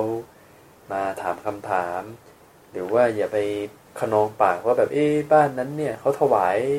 อันเนี้ยดีมากเลยนะอืมเนี่ยครับเขาเออเนี่ยอยากไปกินข้าวบ้าน บ้านโยมบ้านนู้นจังเลยเนี่ยเขาถวายเราอะไรอย่างเงี้ยมันคุยเรื่องพวกนี้มันไม่เหมาะ ก็คือรู้จักการละเทศะใช่อืมแล้วครัก็บขนองทางใจก็คือ ก็พยายามรักษาใจระวังอย่าให้การมาวิตกก็คือแบบความคิดตรึกในเรื่องการมาคุณอะไรอย่างเงี้ยมาครอบงำใจนะประมาณนี้อะเราไม่ติดในตระกูลทั้งหลายอะครับ อย่างนี้ ก็ไม่ได้ไปยินดีว่า โอ้ คนนั้นรวยอืมเราก็ไปหวังจะได้ปัจจัยสี่เป็นจากอินเขาทรีย์อยากได้ปัจจัยอืมอยากให้เขาทำบุญกับเราอย่างเงี้ยแล้วเสร็จแล้วเวลาขแบบฟรีคุกคีเวลาเขาทุกข์ก็ทุกข์ไปกับเขาสุขก็สุขใช่ไปกับเขาคือจะไปออกอาการว่าแบบว่าเป็นเป็นเดือดเป็นร้อนเป็นเดือดเป็นร้อนด้วยอืมอย่างเช่น แบบเวลาคารวาสเขามีความสุขก็ไม่ใช่ไปไปเฮโลปกมือกับเขาครับ หรือว่าเวลาคารวาสเขาเศร้าโศกไม่ใช่ไปร้องไห้กับเขาก็ไม่ใช่ไปไปร้องไห้ อะไรกับเขาคือ เราวางตัวให้เหมาะกับความเป็นสมณะคือวางวางใจเป็นอุเบกขาเป็นกลางอืมครับเนี่ยมีสงบเป็นที่พึ่งครับ อืม เป็นที่พึ่งได้สมณะนะครับ ต่อไปนะครับ ไม่พึงประพฤติการเสียหายอะไรอะไรแม้เล็กน้อยอืมอย่างที่เป็นเหตุให้วินยูชนตำหนิคนอื่นก็ตรงตัวนะครับอันนี้ๆก็คือไม่สามไม่ทำให้ผู้รู้ครับมาตำหนิได้ หรือสำรวมประพฤติอยู่ในศีลนะครับอย่างนี้เจริญสมาธิเจริญปัญญาไปเนี่ยอันนี้คือช่วงเป็นช่วงต้นที่พูดถึงความประพฤติครับทั้งหลายนะครับ ช่วงต่อมาเป็นอีกช่วงหนึ่งแล้วฮะช่วงต่อมาถึงจะเป็นช่วงของการแผ่เมตตาโอ้โหอ่านี่แสดงว่าก่อนที่จะแผ่เมตตานี่ต้องผ่านขั้นตอนในการ ขัดเกลาใช่หลายครับหลายชั้นเหมือนกันนะเนี่ยอ่ามันมีข้อปฏิบัติอยู่ตรงนั้น แล้วค่อยมาไตรแผ่สิเมกตขาตาเลยอะครับผมช่วงแรกเป็นเรื่องของศีลอืมอืมอืมครับเป็นเรื่องของแบบโอ้โหข้อปฏิบัติข้อประพฤติทั้งนั้นเลย ใช่ครับ นี่ตรงนี้ท่านบอกว่า อันนี้ท่านวงเล็บไว้นะครับว่า ในวงเล็บจะเขียนว่า พึงมีใจเมตตาแผ่ไปว่าอืมอ่า แล้วข้างนอกเขียนว่า ขอสัตว์ทั้งปวงจงมีความสุข มีความเกษม จงมีความสุขทั้งกายและใจ โอ้พอพูดถึงตรงวงเล็บเนี่ยครับ น่าสนใจนะครัครับบตรงนี้พึงมีใจเมตตาแผ่ไปว่า คือไม่ใช่ปากพูดเฉยๆแล้วใจแบบยังโกรธยังโลภยังอะไรไม่ใช่นะครับ ไม่ใช่อย่างนั้น ต้องมีใจเมตตาเมตจตาริงแผ่ไปด้วยๆแผ่ไปอืมเป็นเมตตามโนกรรมครับ เมตตาไปสัตว์ทั้งหลายที่มีอยู่ไม่ว่าจำพวกใดจะเป็นพวกที่ยังหวาดสะดุ้งก็ตามที่มั่นคงก็ตามหมดทั้งสิ้น จะเป็นตัวจะเป็นสัตว์ตัวยาวหรือตัวใหญ่ ตัวขนาดกลางหรือตัวสั้น ตัวเล็กหรือตัวโตก็ตาม เป็นสัตว์ที่เราเคยเห็นก็ตาม ไม่เคยเห็นก็ตาม อยู่ไกลก็ตาม อยู่ใกล้ก็ตามอืมที่เกิดแล้วก็ตามที่จะเป็นตัวเกิดออกมาก็ตาม ขอสัตว์ทั้งปวงจงเป็นผู้มีความสุขเถิดอืมครับอ่าเนี่ยก็แผ่เมตตาไปอย่างนั้น แล้วก็ไม่ควรข่มเหงกัน ไม่ควรเหยียดหยามกันเลย พึงจะมีเรื่องราวทำอะไรพูดอะไรกระทบกระทั่งกันบ้าง หรือหมายใจเคืองแค้นไว้ ก็ไม่ควรปรารถนาความทุกข์แก่กัน มารดาถนอมบุตรคนเดียวด้วยชีวิตฉันใด พึงเจริญเมตตาจิตอย่างไม่มีประมาณแผ่ไปในสัตว์ทั้งปวงฉันนั้นโอ้ให้มีความรักเมตตาเหมือนกับเราเนี่ย มีลูกแล้วเราห่วงรักรักแม่ใคร่ ห่วงใยลูกหัวใจของแม่แบบนั้นอืมอืมแบบแม่รักลูกนี่ยกตัวอย่างยกตัวอย่างเลยนะแบบเอาให้ชัดเลยว่าเปรียบเสมือนกับความรักของมารดาที่มีต่อบุตรนะครับผมบุตรคนเดียวด้วยนะครับอืมไม่ใช่บุตรหลายคนเนาะอืมบางทีบุตรหลายคน อาจจะรักไม่เท่ากันแบ่งใจได้อ่าแบ่งครับใจเอาแบบตัวอย่างแบบบุตรคนเดียวไปเลยใช่ครับอืมใจคือรักมากของแม่เทใจให้คนนี้เลย เป็นตัวอย่างเพื่อให้แผ่เมตตาด้วยใจแบบเนี้ยใช่ครับ ไปแบบไม่มีประมาณอืมให้เรามีความรักปรารถนาดีกับทุกๆสิ่งทุกๆอย่างที่อยู่รอบข้างทั้งหมดพึงเจริญจิตใจเมตตาอย่างไม่มีประมาณแผ่ไปในโลกทั้งหมด ทั้งข้างบนข้างล่างตามขวางไม่มีเวรไม่เป็นศัตรูไม่ว่าที่ไหนๆไม่ว่าจะยืนอยู่เดินอยู่นั่งหรือนอนเมื่อยังไม่ง่วง พึงตั้งสติที่พร้อมด้วยเมตตาไว้ตลอดเวลานั้น ในพระธรรมวิวิในพระธรรมวินัยนี้ ท่านเรียกการอยู่ด้วยเมตตานั้นว่าพรหมวิหาร ผู้เจริญเมตตา เมื่อไม่เข้าไปติดค้างทิฏฐิที่ผิด เป็นผู้มีศีลถึงพร้อมด้วยปัญญาเห็นธรรมกำจัดความติดใคร่ในกามทั้งหลายได้แล้ว ก็จะไม่มานอนในคันอีกเป็นแน่แท้ดังนี้แหละ พอมาถึงตรงเมื่อกี้ตรงแผ่เมตตามาสรุปแล้วว่าพระพุทธเจ้าท่านก็ตรัสมาถึงสรุปว่าเป็นพรหมวิหารแหละครับ แบบไม่มีประมาณด้วยนะอ่าก็มาตรัสต่อว่าผู้เจริญเมตตาเมื่อไม่ไปติดค้างทิฏฐิที่ผิดอืมอ่าตอนนี้มาพูดถึงทิฏฐิแหละตรงเนี้ยเป็นตัวเชื่อมโยงไปสู่ความวิปัสสนาอืมอ่าคจารักบเมตตาวิปัสสนาในอัตถกถาท่านก็อธิบายว่า ในการเจริญเมตตามันจะมีความเป็นตัวตนอืม ของผู้ให้ของผู้เมตตากับสัตว์ ตัวตนสัตว์อยู่ใช่ท่านก็เลยมามาขจัดตรงเนี้ยต้องถอนตรงนี้ด้วยต้องถอนความเป็นตัวตนนั้นออกใช่อ่าเมื่อไม่มีทิฏฐิที่ผิดที่มีความเป็นตัวเป็นตนเนี่ยอืมก็จะเกิดปัญญาเห็นธรรมตรงนั้นนะครับ ครับ ผมก็คือโหบทเนี่ยการที่มันเลยให้ความรู้สึกให้ให้เห็นเลยว่า การสวดอย่างเดียว ถ้าเกิดพระเหล่ากลุ่มเนี้ยไปสวดสวดสวดสวดสวดสักแต่ว่าสวดท่องแต่ปากอ่าท่องท่องอย่างเดียวครับ ท่านจะไม่น่าจะบรรลุทำได้ผมคิดอย่างนั้น เออ เหมือนอย่างที่ท่านนนท์พูดตั้งแต่ต้นเลยครับว่า เออ มันไม่ใช่แค่สวดนะ มันต้องเข้าใจเข้าไปรู้แล้วก็ปฏิบัติตามอย่างเงี้ย ใช่ครับ นี่ที่จันนี่พูดมาตอนต้นเนี่ย มันจะมีคำหนึ่งที่เรียกว่าสาธยายด้วยใช่ไหมใช่ครับ ใช่เขาว่าสวดกับสาธยายนี่มันต่างกันยังไงอะคือคือสาธยายเนี่ย เราก็แปลออกมาว่าสวดนั่นแหละนะครับ อันเนี้ยท่านท่านไหนสนใจแนะนำหนังสือหลวงพ่อเรานี่แหละ ชื่อว่าสวดมนต์ต้องไม่โค่นสาธยายอืมอ่าสวดมนต์ต้องไม่โค่นสาธยายสวดมนต์ต้องไม่โค่นสาธยาย ใช่โค่นครับคือหมายถึงแบบทำลายอะโค่นใช่แบบโค่นต้นโค่นต้นไม้ไม้อะอย่างเงี้ยเออตรงเนี้ยน่าน่าสนใจนะว่าสวดมนต์แล้วเกี่ยวอะไรกับสาธยาย ใช่ครับเพราะว่าเวลาเราแปลคำว่าสัทยายก็จะแปลว่าสวดนั่นแหละเออเออเจะนี่ช่วยทำความกระจ่างขยายหน่อยสิครับผม คือ คืออย่างที่เมื่อกี้ธนดเกริ่นนะสวดมันอาจจะเป็นสวดสักแต่ปากอ่านปากสวดครับ อืมใจบางทียังโกรธอยู่เลยไปบอกอ่าให้มีเมตตา จริงๆ น่าจะเป็นกันบ่อยนะครับ โดยเฉพาะบทสวดแผ่เมตตา สัพเพสัตตาเนี่ยครับอืมหน้านิ้วคิ้วขมวดใช่ครับคือเราต้องทำความเข้าใจว่าบทสวดจะได้ผลหรือไม่ได้ผลคือต้องมาเริ่มต้นจากจิตใจของเราก่อน ใจของเราต้องเป็นใจที่เป็นออโทสะคือไม่มีความโกรธก็คือมีความเมตตาครับ เป็นอโลภะอืมอ่า ก็มีความรู้จักเสียสละเป็นจาคะอืมแล้วก็เป็นอโมหะ มีปัญญาครับรู้เข้าใจโอ้โหสิ่งที่สวดแล้วก็เอาไปประพฤติปฏิบัติ คิดจริง ๆ ไม่ใช่ ไม่ใช่แค่สัพเพสัตตา หรือไม่ใช่แค่ท่องการณียมัคกุสเลนะยันตังอะไรนะคครัรับบครับผมได้ผมผมคงไม่ได้อธิบายอะไรอยู่แล้วครับผมพูดพูดเกริ่นเกริ่นไว้จะได้นิดนึงเผื่อญาติโยมต้องการอยากรู้จะได้ไปอ่านเองครับ ครับ ผมพูดนิดนึงว่าคำว่าสาธยายอะในหนังสือเล่มเนี้ย ท่านก็แปลให้ว่าสาธยายคือการท่องทวนทานอืมสาธยายการท่องทวนทาน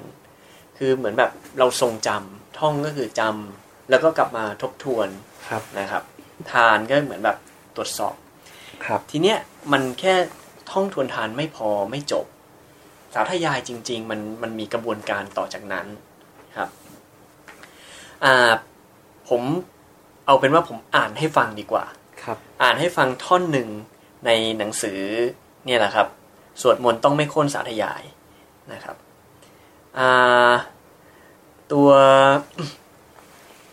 อันเนี้ยคือท่านท่านเขียนมาบอกว่าให้มาดูวิธีการศึกษาสมัยโบราณในสมัยพุทธกาลเวลาท่านได้ฟังธรรมมาเป็นอย่างนี้อย่างนี้ ก็หลีกเล้นไปใต้ร่มไม้ หรือสถานที่ที่สงบ พอเข้าถึงก็เริ่มด้วยขั้นที่หนึ่งนะครับระลึกถึงนะครับคือการระลึกถึงระลึกถึงนี่คือสติก็ระลึกนึกถึงคำสอนคำเทศที่ฟังมาเมื่อเย็นหรือเมื่อบ่ายจากพระพุทธเจ้า หรือจากพระอาจารย์ผู้ใหญ่ ที่ติดใจไว้ว่าท่านเทศดีเราก็มาระลึกคือทวนความจำนี่แหละที่ท่านว่าเข้ามาในป่าในดงไม้แล้วสาธยาย เอาข้อมูลที่ต้องการ ที่จะใช้ขึ้นมาเรียงให้ครบ ให้ตรง ก็คือทวนหรือทบทวน สติเป็นตัวสำคัญในการสาธยาย เพราะว่าระลึกได้ ก็คือจับเอาขึ้นมาได้ ก็คือต้องจำได้ นี่คือสติทั้งนั้น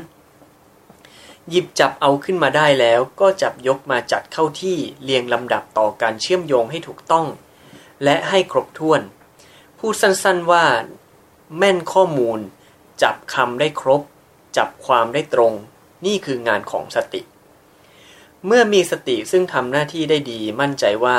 นี่เราจับจำจับเอามา เรานึกทวนได้ความชัดตรง ไม่ผิดจากที่ท่านสอน หรือได้บอกเล่าก็กะก้าวสู่ขั้นที่สองขั้นที่สองเรียกว่า ธรรมวิจยะ หรือธรรมวิจัย พูดสั้นๆว่าวิจัย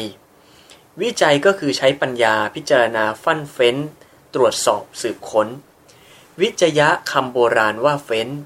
คือเฟ้นหาความหมายที่แท้ เฟ้นหาสาระสำคัญ เฟ้นเอาตัวที่ตอบตรงเรื่อง คือตัวที่จะเอาไปใช้แก้ปัญหาทำประโยชน์นั้น ๆ ได้ รวมทั้งไตรตรอง วิเคราะห์ วิจารณ์ สืบสาวเหตุปัจจัยอะไรต่ออะไรอยู่ในวิจัยทั้งหมด วิจัยเป็นคำสำคัญมากในพระพุทธศาสนาเป็นชื่อหนึ่งของปัญญา นี่ก็คือ 1. สติระลึกมา ทวนระลึกนึกถึงเรื่องหรือจับข้อมูลขึ้นมา แล้วเอาสิ่งที่ระลึกด้วยสตินั้นมาเป็นตัวตั้ง 2. เอาปัญญาวิจัย นี่คือส่วนสำคัญที่สุดของโพชฌงหลักการตรัสรู้อยู่ที่นี่ ต่อจากนี้ก็มีวิริยะปิติปัสสธิสมาธิอุเบกขา พวกนี้เป็นตัวร่วมงานที่จะทำให้กระบวนการศึกษาดำเนินไป ช่วยให้สติและวิจัยนั้นทำงานได้ถนัดคล่องเต็มที่ ตั้งแต่วิริยะที่ทำงานที่ทำให้งานแข็งขันจริงจังเดินหน้า จนถึงจนกระทั่งถึงอุเบกขา ที่ใจปลอดนิ่งให้สติทำงานคล่องและเป็นกลาง ไม่เอ็นเอียงไปตามความรู้สึกทำให้ปัญญามองเห็นได้ชัดโล่งตรงเต็มตามเป็นจริง อุเบกขาแปลว่าเป็นกลางคืออย่างนี้ไม่เข้าทางข้างไหน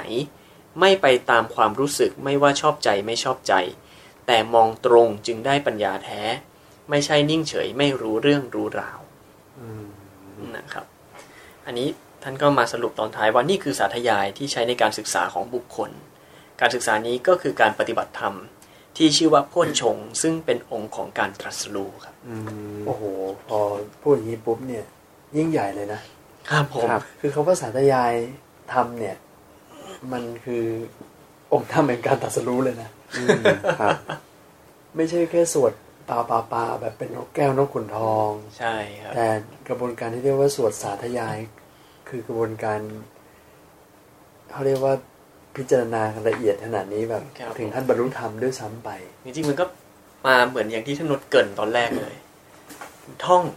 สวดได้ท่องได้ ก็มาขยับมาเป็นความเข้าใจพอ เข้าใจมันเราก็ปฏิบัติมันได้ปฏิบัติมันได้ถูกมันก็เลยมาอยู่ในกระบวนการนี้ทั้งหมดนะครับ ที่ต้องมีการท่องก็เพื่อที่ว่าจะได้เป็นการทวนว่าสิ่งที่เรารู้จำได้เนี่ย ครบถ้วนไหมครับแล้วจะได้เอามาเช็คว่า แล้วเราขาดข้อไหนไปบ้างอืมข้อไหนที่เรายังไม่ได้ทำเราจะได้ทำแล้วถ้าทำแล้วเนี่ย ก็มีประโยชน์ด้วยนะครับ ครับ ก็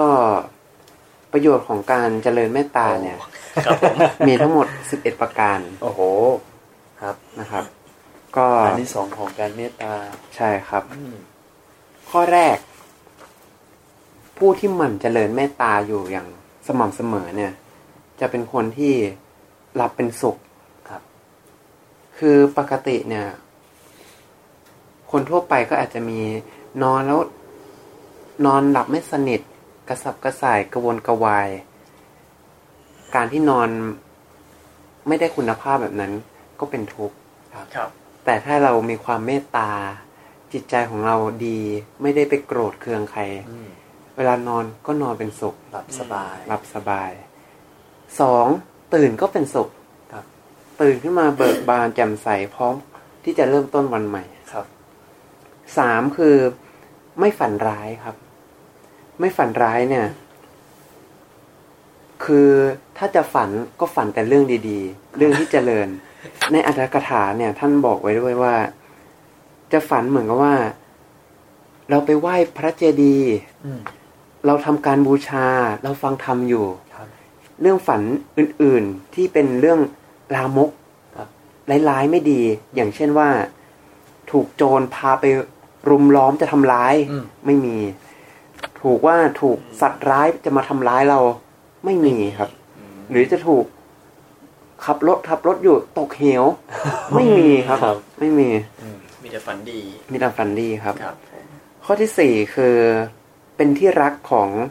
มนุษย์ทั้งหลายครับอืมก็คือเวลามีใครมองก็เกิดความเอ็นดูอืมท่านว่าเป็นที่ชอบใจของมนุษย์ทั้งหลาย เหมือนแก้วมุกดาหารที่สวมไว้ที่อกโอ้เป็นที่ปรารถนาเหมือนว่าเป็นรักของมีเลยแหละค่าใช่อ่าเห็นเราแบบโอ้ อยากจะ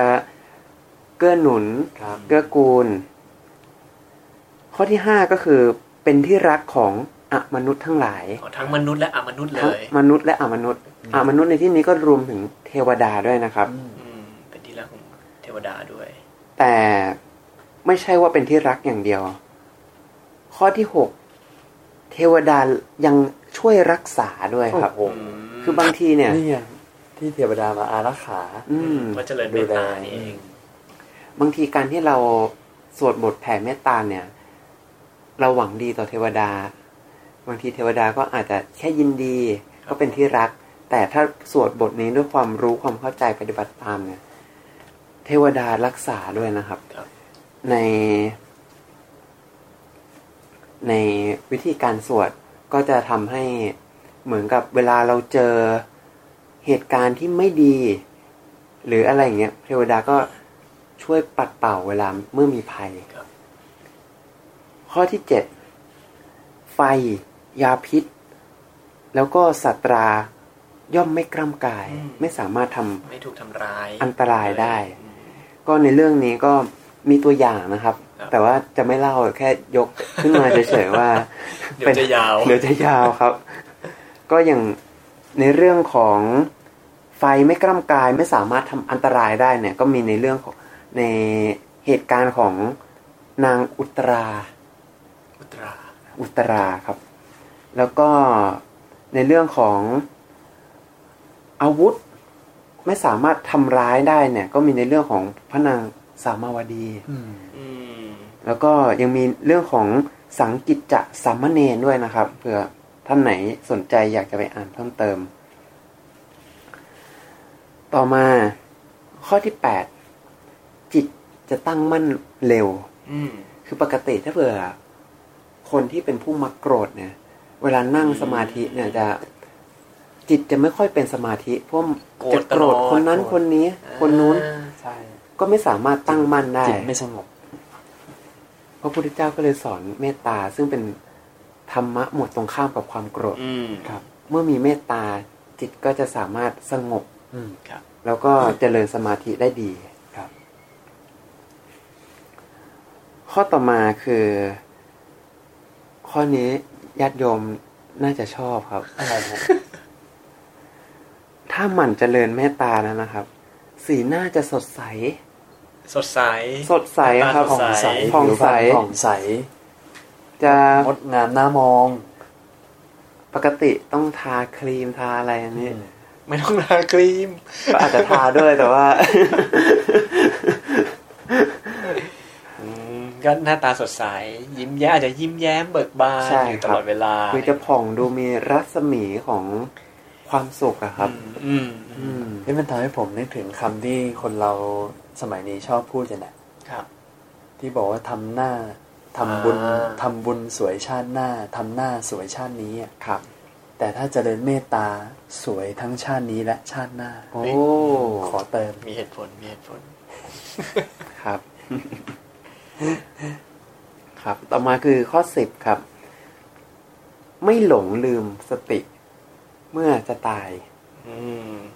อืม มีสติก่อนตาย จิตเป็นกุศลไปดีไปสุขสุขติ ใช่ครับ แล้วก็ข้อสุดท้ายก็คือ ถ้ายังไม่ได้คุณวิเศษ เมื่อตายไปก็จะได้ไปเกิดเป็นพรหมโอ้อือืมมอันนี้คือแบบทำจนแบบเข้าฌานเข้าฌานได้เลย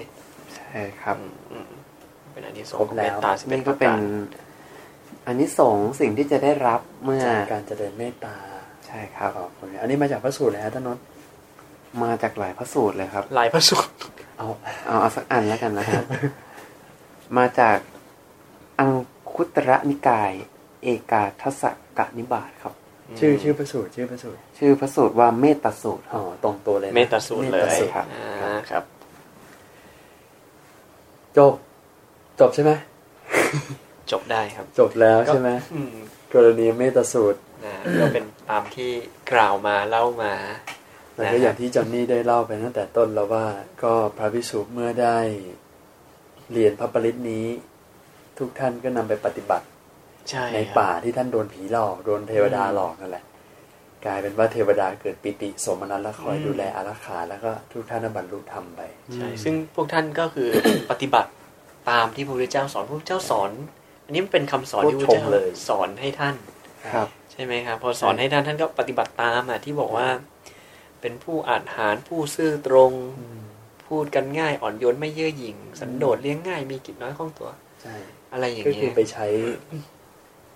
ส่วนแล้วเอาไปใช้ด้วย ใช่ครับเออเราไปใช้ด้วยจะขอเติมอีกนิดเดียวก็คือจำได้ไหมว่าที่ตอนที่จอห์นนี่เล่าว่าพระพุทธเจ้าท่านได้ให้กรรมฐานพิสดารกับพระพิสุหลาย ๆ รูปอะครับตามจริตของแต่ละคนนะ ที่มีอยู่อันหนึ่งที่บอกว่าการเจริญเมตตานั้นแก้โทสะจริตอ่าครับใช่ซึ่งใช่เพราะว่าโทสะจริตเหมือนที่ท่านนนท์ได้พูดไปเมื่อกี้เนี่ยว่า ถ้าเกิดคนกำลังโกรธเนี่ย แล้วไปเจริญเมตตาเนี่ยมันเจริญไม่ได้นะจิตมันไม่สงบ สภาวะความโกรธนั่นคือ จิตมันเป็นเป็นทุกข์อยู่แล้วครับมันจะไม่สามารถสงบตั้งมั่นได้ เพราะฉะนั้นเขาว่าโทสะจิตเนี่ย ถ้าจะเพิ่มก็คือว่า จริง ๆ ไม่ใช่มีแต่โกรธเกลียดอย่างเดียว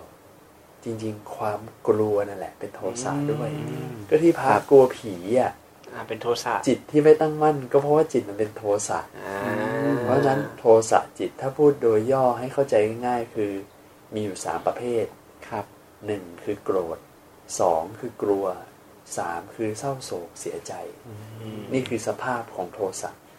ถ้าถ้าเรามีความรู้สึกสามตัวเนี่ย เราไม่มีทางทำสมาธิได้อืมเนี่ยเพราะฉะนั้น เรื่องนี้เนี่ยมันมาจากการที่พระเนี่ยกลัวผีใช่ใช่และกลัวมันเป็นโทสะเพราะฉะนั้นการเจริญเมตตาเนี่ยแก้ความกลัวด้วย เรื่องนี้ทำให้เห็นว่าพระก็โดนผีหลอกได้ได้แล้วก็เรื่องนี้ก็ทำให้เห็นว่าที่หลอกๆเนี่ยเป็นเทวดาได้ครับเป็นเทวดาที่ไหว้หรือเปล่าฮะอะสุดท้ายนี้ก็ฝากไว้หนังสือนะครับสองเล่มครับที่เอามา เกิดนิดนิดๆหน่อยหน่อยๆนะฮะ อันแรกก็คือหนังสือสวดมนต์ฉบับชาวบ้านที่มีคำแปลด้วยครับเผื่อท่านไหนสนใจเอาไปสวดที่บ้านแล้วก็ได้อ่านคำแปล อีกเล่มหนึ่งชื่ออาสวดมนต์ต้องไม่โค่นสาธยายครับนะครับ อันนี้ก็ที่เมื่อกี้อ่านมาเป็นแค่ส่วนน้อยมากๆนะครับเผื่อท่านไหนสนใจก็ลลอองงไปออนไลน์ก็ได้หรือจะมาใช่ครับก็ได้อ่านออนไลครับน์ก็ได้ครับครับ ผมก็ฝากไว้เท่านี้ครับ ผมวันนี้ โอเคโอ้วันนี้ต้องโมทนาที่จอนนี่นะ แล้วก็โมทนาท่านนนท์ด้วยนะครับ ที่ได้เสริมเติมนำหลาย ๆ พระสูตรมาเสริมเพื่อให้ชัดเจนยิ่งขึ้น แล้วก็ขออนุโมทนากับครูบาอาจารย์ทุกท่านที่อยู่ในห้องรวมทั้งญาติโยมที่เข้ามาฟังกันในรายการเรื่องเล่าจากพระสูตรนะ EP ที่ 45 ก็สำหรับค่ำคืนนี้ก็น่าจะพอสมควรแก่เวลา พบกันใหม่อีกครั้งวันพฤหัสหน้า เวลาเดิมสองทุ่มกับเรื่องเล่าจากพระสูตรทางยานเวทคลับเฮาส์นะ ก็สำหรับค่ำคืนนี้ขอเชิญชวนทุกๆทท่านได้กลับมามีสติอยู่กับเสียงะระฆังหนึ่งเสียงะระฆัง